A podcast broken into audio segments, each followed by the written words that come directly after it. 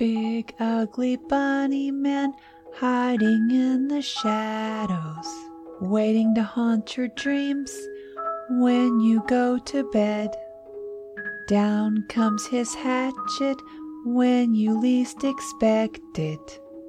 If you don't move quickly, he will split your head.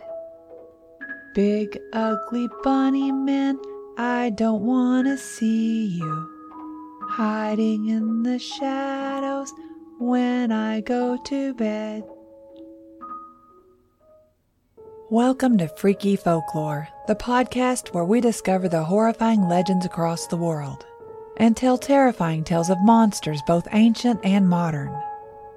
Today we are discussing the Bunny Man, an urban legend that is rooted in fact, about a killer in a fuzzy bunny suit.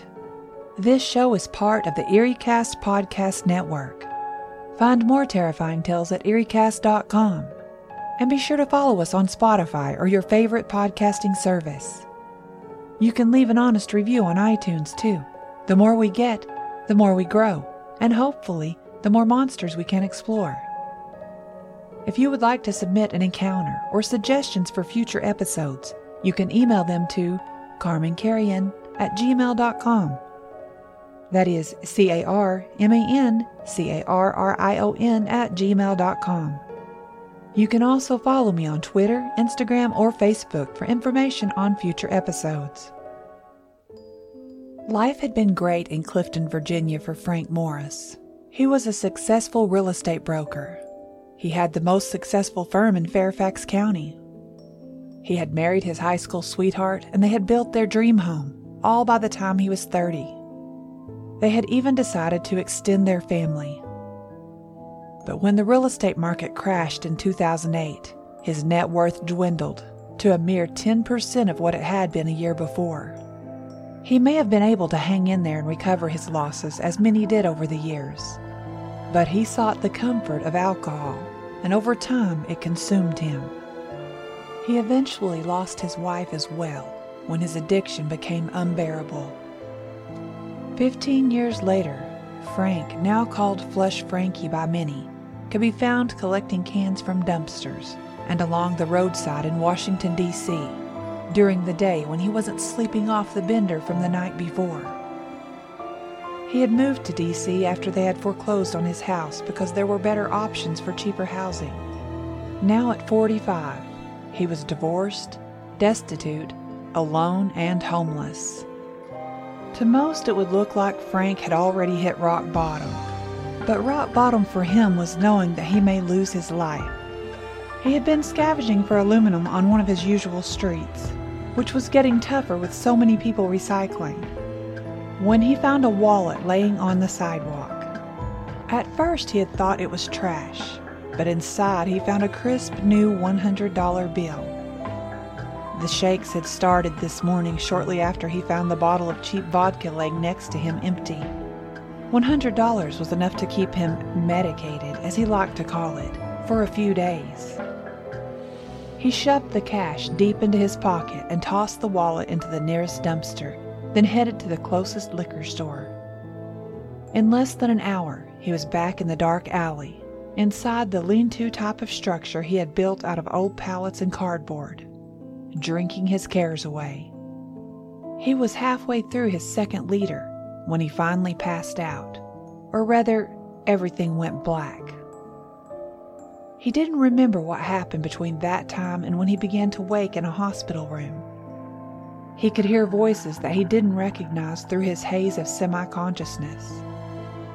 They should have just thrown him in the dumpster. Trash like that, or just a drain on society, he heard a male voice say. A female replied to the comment, "Now, Joe, you know that as long as a person is alive, there's still hope for change. You can't treat a human being like they're garbage and just toss them away." Frank began to groan, wanting to agree with the guy. He felt like he was probably closer to right. If he wasn't such a coward, he would have already taken his own life instead of drinking it away. He was finally able to force his eyes open, and the lights of the hospital room were blinding. The full force of sobriety hit him. It had been years since he had felt the harshness of reality so strongly. He saw the two nurses who must have been talking about him leave the room before realizing he was awake. He was relieved. He wasn't interested in being poked and prodded. Maybe now he could escape unnoticed. Frank sat up and began to throw his legs over the side of the bed, when he noticed that he was hooked up to machines, and there were several different tubes running out of his body. Could he possibly disconnect them without hurting himself? He was trying to solve that problem when the doctor walked in just in time to catch him trying to remove the I V from his arm. "I don't know where you think you are going, but you won't make it very far in the condition you're in." The doctor looked to be about half Frank's age. "If you will lay back and rest, I will explain your condition."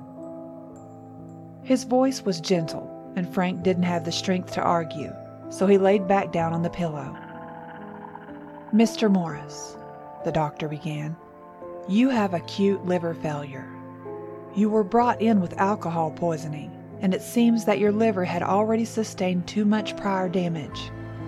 He then paused for a moment and flipped through some pages on Frank's chart. "You won't live long if you don't get a transplant. We have equipment here that can buy you some time, such as the liver support system that we have you hooked up to now. I'm not trying to be rude, but I'm going to assume you have no money and no insurance.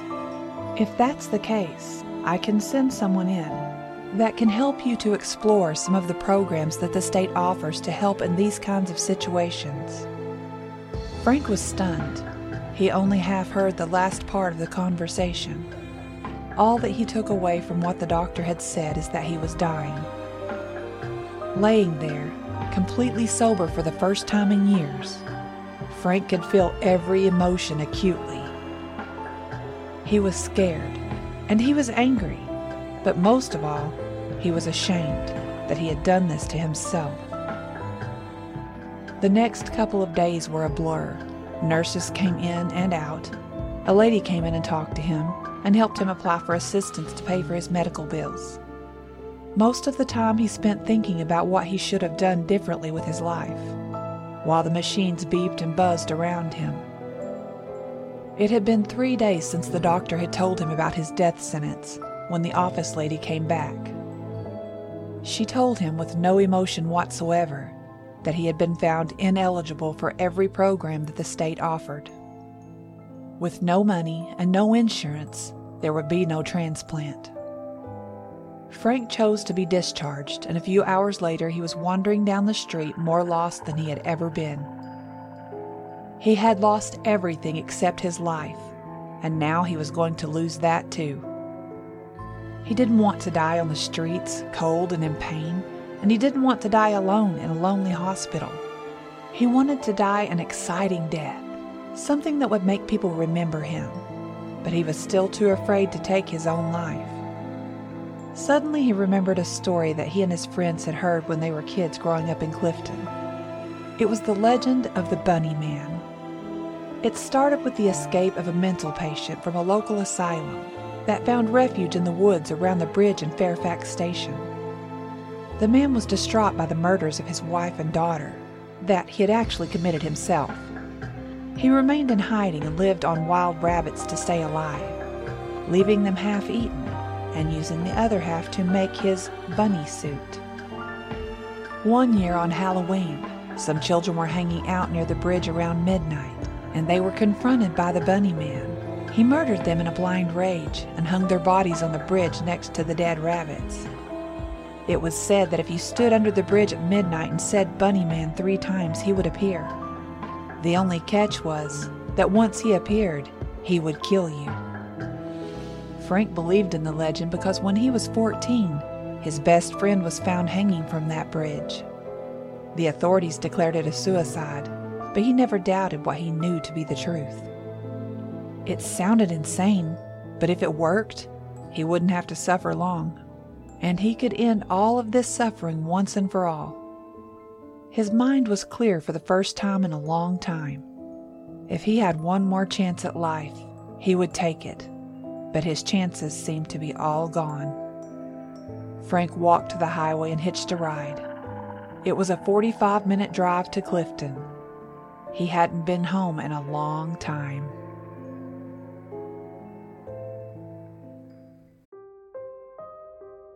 This episode is sponsored by The Dead Files from Travel Channel. If you're listening to anything on the EerieCast network, odds are you love ghost stories. That's why I think you'll love The Dead Files from Travel Channel. Join hosts Amy Allen and Steve DeShavi as they investigate paranormal activity haunting real people and homes across the U S. Each host offers a unique and exciting perspective for every case. Amy is a medium, seeing and speaking to those who are no longer in the world of the living. And Steve is a retired homicide detective who uses public records and witness testimony to piece together the history of the haunted location. Each episode of The Dead Files features a different, real haunting to possibly help the family struggling with its effects. One episode on Falconer, New York, deals with a family who keeps waking up with scratches and bruises. They frequently witness a shadow figure lurking around their home. Amy and Steve receive their call and investigate, with Amy using her strength as a medium to understand who the presence is coming from and why it's so angry, while Steve separately researches the history of the home, only to discover several previous residents who lived at the home died, confirming Amy's own findings. After their investigation, Amy and Steve must conclude with whether the house is safe to remain in, or if it's time to get out. I really love the differing perspectives and skill sets between the two hosts, and I think that's why The Dead Files is a must-listen podcast for any fan of the paranormal and supernatural. Listen to The Dead Files wherever you get your podcasts. According to legend, a man disguised as a bunny prowls the residential areas around our country's capital. Despite how absurd it might seem at first, the Bunny Man has been a part of local lore for at least thirty years. Maryland and the District of Columbia had both recorded sightings of the alleged Bunny Man by nineteen seventy-three. His frequent and widespread appearances typically took place in remote areas and involved a man in a white rabbit costume, brandishing an axe and threatening children or damaging property. The Bunny Man had committed multiple grisly murders by the nineteen eighties, by which time he had become even more of a frightening image. Despite the fact that he has been identified as far south as Culpeper, Virginia, his primary hangout has been the vicinity of the now famous Bunny Man Bridge, a railroad crossing near Fairfax Station, Virginia, that is popular with partygoers. Stories about the Bunny Man have persisted for over twenty-five years. Mostly among our teen population. The tale has developed into a ghost story over time, making it appropriate for sharing at gatherings, camping trips, and other events where such tales are told. According to legend, on Halloween at exactly midnight, a killer dressed as a white rabbit is waiting. According to lore, he will come if you say his name three times. Bunny Man, Bunny Man, Bunny Man. But don't count on surviving. He will slit your throat, then hang your corpse from the bridge. In another version of the story, the ghost of a mentally ill prisoner who escaped haunts the train bridge. He managed to flee from a place where he was determined to exact revenge for the neighboring killings of his wife and child. He made his home in the woods close to the bridge, where he slaughtered and ate rabbits while also wearing their skins and hanging their dismembered bodies from trees. He killed and dismembered some neighborhood kids one Halloween night because they teased him, and then he hung their bodies from trees near the bridge. He's the ghost of an escapee from a nearby long-closed asylum, which is another variation of the same story. He attacks the cars of young couples who park by the bridge late at night by hurling axes, chainsaws, or hatchets at them while wearing a rabbit suit. The one-lane tunnel on Colchester Road is such a popular location that police stake it out each Halloween night, chasing away trespassers looking for a scare. There are numerous versions of the Bunny Man Bridge tale, all of which are equally eerie. The Bunny Man Bridge is frequently cited online and was featured in the Fox documentary Scariest Places on Earth, possibly bringing trade to the small community of Clifton, which is hidden away in the woods between Manassas and Fairfax Station, is the story. A spooky image of a man in a rabbit suit may be found on the Clifton Haunted Trails website, which attracted thousands of visitors prior to the rumors. But what is the basis for the legend? In nineteen twelve, Peter Roy, a Danish immigrant from Minnesota, arrived in Fairfax. He acquired two one hundred eighty acre tracts of land in November of that year close to the current Old Keene Mill Road and Seidenstricker Road intersection. Roy, a widower, rose to prominence as a farmer and an enthusiastic Lee Chapel Methodist Church member. His youngest daughter, Eva, her husband, William K. German, and his eldest daughter, Caroline, all lived with him. Around nine a.m. on August fourth, nineteen eighteen, fourteen-year-old Eva Roy left her house in Burke to take care of her father's small herd of cows. That evening, when Eva didn't come home, her father started looking. Although neighbors were quickly called for assistance, it took nearly twenty-four hours for her body to be discovered, tied to a tree in the woods, next to the ancient Hans house, with her apron ties tightly around her throat. The girl had been brutally attacked, according to the county coroner, Doctor W. I. Roby, before she was strangled to death. An investigation by a coroner's panel rapidly came to the following conclusion. We, the jury, find that Eva Roy died at the hands of an unidentified person, and the evidence points to Lou Hall as the probable perpetrator of the murder. thirty-three-year-old woodcutter Hall, who lived a half mile from the crime scene, was spotted in the woods close to the time the girl vanished. But more suspects were soon found and subsequently ruled out, making it difficult to crack the case. Few murders horrified Fairfax as much as the vicious and senseless attack of Missus Minnie Ridgway and her two young daughters, which was reported in many of the available newspapers. Missus Ridgway resided on Telegraph Road in Alexandria with her husband and three kids. A man who would ultimately be identified as Louis Borsig called at the house on the morning of March fourth, nineteen twenty-seven, claiming to be looking for Mister Ridgway. Borsig attacked Minnie Ridgway and beat her into unconsciousness. He then, in a similar fashion, bashed her daughters, Loretta seven and Catherine five. Then he escaped after taking money from the house. A neighbor who heard moans coming from inside the house was the one who found the crime. The Alexandria Hospital received all three victims, where Loretta later passed away. Before she passed away from her wounds, Catherine Ridgeway survived for an additional eight days. After her recovery, Minnie was able to recognize the attacker, a person the Ridgeways were familiar with. Borsig was detained at his residence and then taken to the Winchester Jail for his protection. Just three months after committing the horrifying act on July seventh, nineteen twenty-seven, Louis Borsig was put to death for the murders of Loretta and Catherine Ridgway. Now, the first report, where a man in a bunny suit was involved, happened many years later in nineteen seventy. Brian A. Conley, a historian and archivist at the Fairfax County Public Library, did a thorough investigation into the Bunny Man legend. He's discovered two instances of a man threatening individuals with an axe while dressed as a bunny. The vandalism reports in Burke, Virginia in nineteen seventy happened ten days apart. Robert Bennett, a student at the United States Air Force Academy, and his fiancée, who were in Burke visiting family, reported the first event that evening on Guinea Road. They reportedly parked their car in a field on Guinea Road around midnight after leaving a football game to visit an uncle who resided across the street from where the automobile was parked. They were sitting in the front seat with the engine running when they saw movement outside the back window. A short while later, the front passenger window was broken, and a white-clad man was standing next to the damaged window. While the man yelled at them about trespassing and said, "You're on private property and I have your tag number," Bennett turned the car around.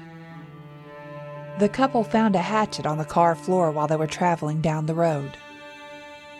Bennett stated that the man was dressed in a white suit and had long rabbit ears when the police asked for a description of the individual.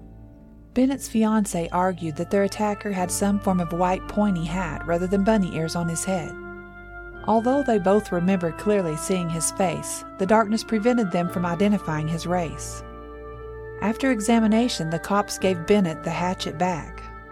On the evening of October twenty-ninth, nineteen seventy, a construction security guard named Paul Phillips approached a man who was standing on the porch of an unfinished house in Kings Park West off Guinea Road. This is when the second sighting was reportedly made. The individual, according to Phillips, was about twenty years old, stood five feet eight inches tall, and weighed about one hundred seventy-five pounds, while donning a gray, black, and white bunny outfit. Using a long-handled axe, the man started hacking at the porch post while declaring, "You're intruding! I'll chop off your head if you go any nearer." Both of the events' investigations by the Fairfax County Police were later closed for lack of evidence. More than fifty people contacted the police in the weeks after the incidents, claiming to have seen the Bunny Man. The Bunny Man was said to have devoured a man's stray cat, according to a number of publications, including the Washington Post. Near Sangster Station, a railroad stop from the Civil War era, on what was originally the Orange and Alexandria Railroad, Colchester Overpass was constructed in the early nineteen hundreds.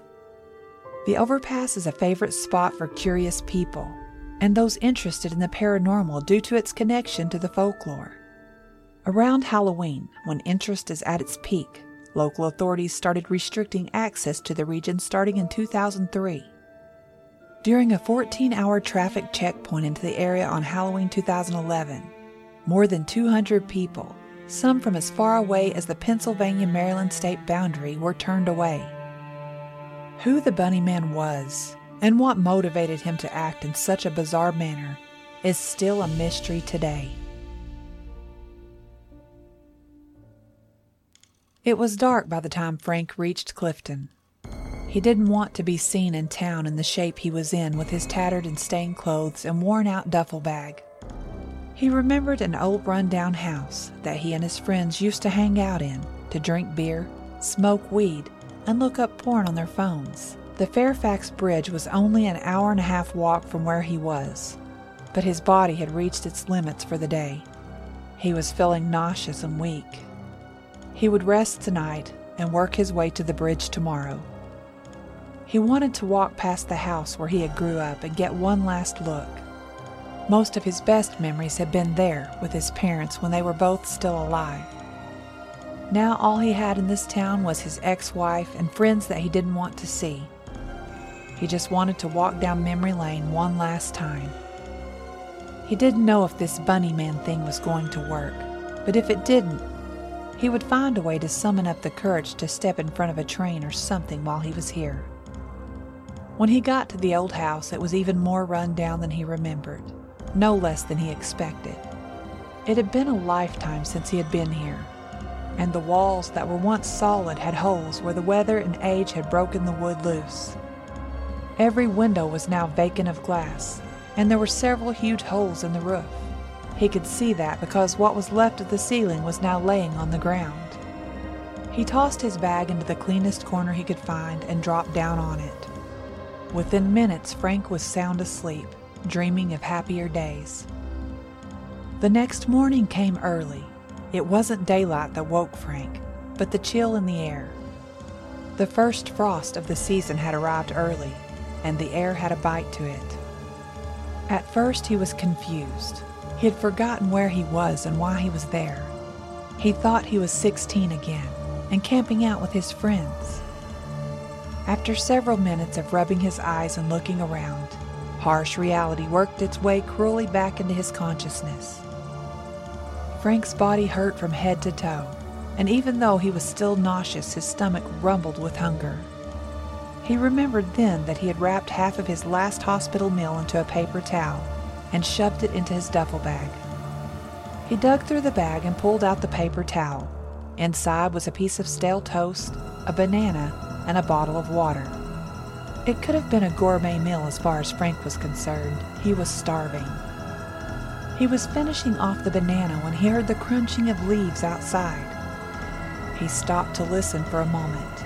It sounded like someone was walking around outside of the broken-down house.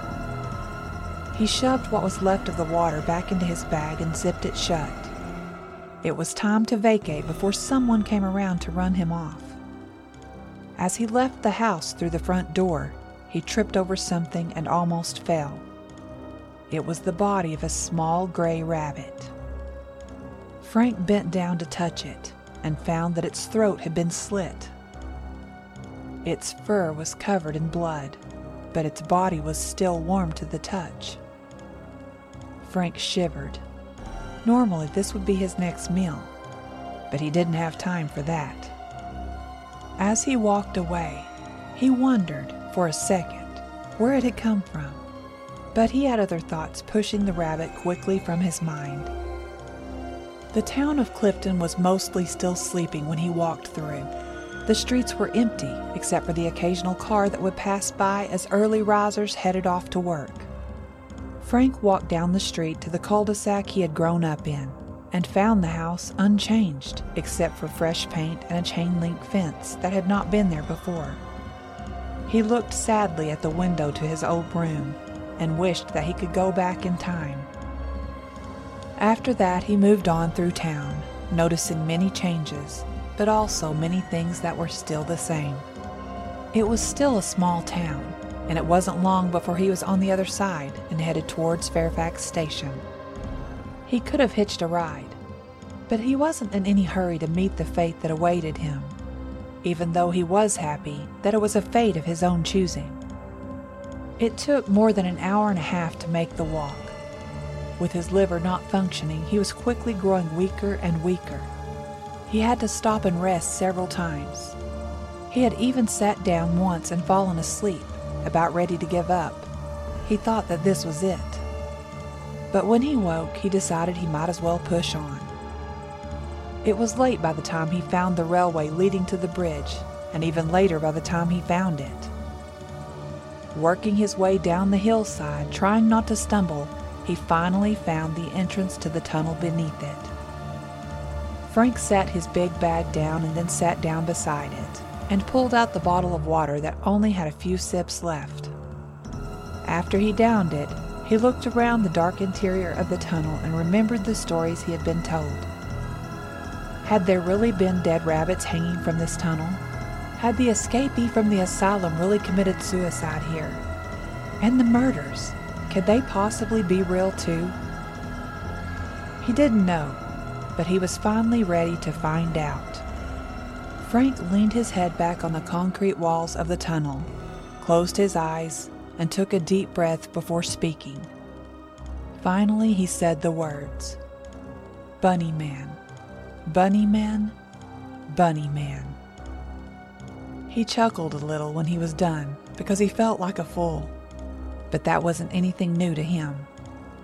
The chuckle turned into full-scale laughter until Frank began to choke, and then he began to retch. His stomach gave up what little contents it held as he vomited on the ground. He was on his knees when everything started to spin. He tried to grab onto something to maintain his balance, but it was no use. His body wouldn't obey him, and he went limp and fell to the ground. He was staring up at the ceiling of the tunnel. It was dark and beginning to blur, but someone looked down at him. It was a rabbit, a large, man-sized, white rabbit. Then he began to see flashing blue lights, but even the lights couldn't pull him out of the darkness. That was the last thing Frank saw before he passed out. Beeping. Again with the beeping. Frank just wanted to sleep, but that beeping was driving him crazy. His eyes began to flutter and finally open. Frank's heart sank when he saw that he was once again in a hospital room. This time there was a doctor standing next to his bed, a different one from before. He was older and had white hair and a beard. "Hello, Mister Morris. Nice to see you decided to join the land of the living." "Nice for who?" Frank mumbled. The doctor ignored him and continued on. "I've some good news for you, Mister Morris. I will give you time to wake up and get oriented, and then I'll come back and explain what's going on," the doctor said. Frank tried to sit up, but he was too weak. He laid there looking around the room, wondering how he had ended up like this again. The outcome would all be the same. The T V hanging in the corner of the room caught his attention. It was a news report talking about a killing spree of some sort. That's all he caught before the doctor walked back in. "Mister Morris, I am Doctor Harmon. I'm a hepatologist," he began to explain. But Frank interrupted him. "How did I get here?" The doctor looked at his chart as if he didn't know the answer, or was thinking about avoiding it, but then answered. "A sheriff's deputy from Fairfax Station found you under a train bridge. You were in a coma for almost a week." "A week?" Frank replied, unbelieving. "Yes," the doctor continued. "I see from your records that you're well aware of your medical condition," he asked. Frank nodded his head yes. He was well aware that he should be dead, but instead he was reliving this nightmare all over again. "Mister Morris, when you left the hospital before, there was no funding for your treatment, but I've got good news. An anonymous donor has offered to pay all of your expenses." Frank stared blankly at the doctor in shock, not sure if he was hearing him right. "That's not all of the good news either, Mister Morris. We already have a donor. If you will sign off on it, we will begin to prepare you for a liver transplant." Frank continued to stare, dazed at the news as the doctor handed him a clipboard with the required paperwork and a consent form. Silently, Frank signed the papers and watched as the doctor turned and left the room. Could this really be happening? He was going to get a second chance at life? The tears caught him off guard as he began to cry. He was rubbing his eyes when he heard a tap on the window that ran across the I C U room.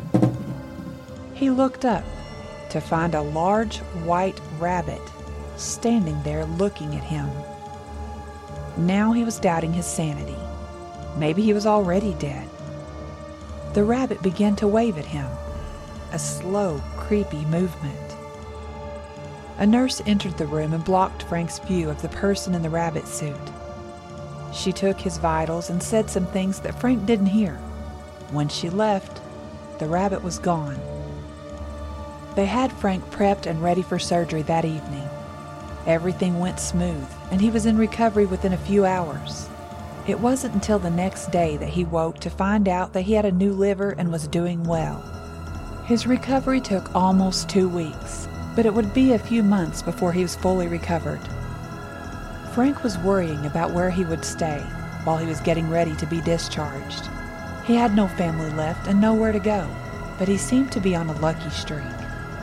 His care nurse brought his discharge papers and with it an envelope. Inside was a letter.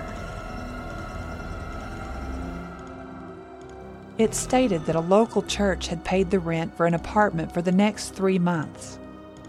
The tears came again. It was like a guardian angel had been looking out for him. He was so grateful for this second chance that he swore with all his heart he would give it everything he had to become whole again. The envelope also held a gift card for a local grocery store. So once he was discharged, he found his new apartment and then went to the store for groceries. On the way back, he stopped at a convenience store. He still had close to twenty bucks in his pocket from the one hundred dollar bill that had bought his last round of alcohol. He walked inside the grocery store and purchased a lottery ticket and thought to himself, "Why not? My luck seems to be on a roll." As he was paying, he saw the monitor that plays the security footage behind the cashier. It was showing the back of the store where the beverage coolers were located. Frank watched in horror as a large white rabbit stared back at him through the screen. He grabbed the ticket from the man at the counter, told him to keep the change, and exited the store as quickly as he could. He kept looking over his shoulder all the way back to his apartment, but there was no sign of the rabbit. He locked the door behind him and peeked through the mini blinds. Still no rabbit. Maybe he was going crazy. The apartment was furnished, It was old and used, but to Frank, it was heaven after so many years on the streets. It was a one-room with a full-sized bed, a T V, and a small kitchenette. The only other room was a tiny bathroom. Frank sat down on the edge of the bed and flipped on the T V, trying to distract himself and change his line of thoughts. But what he saw made his anxiety worsen. It was another news story. Apparently, there had been multiple murders over the last few weeks.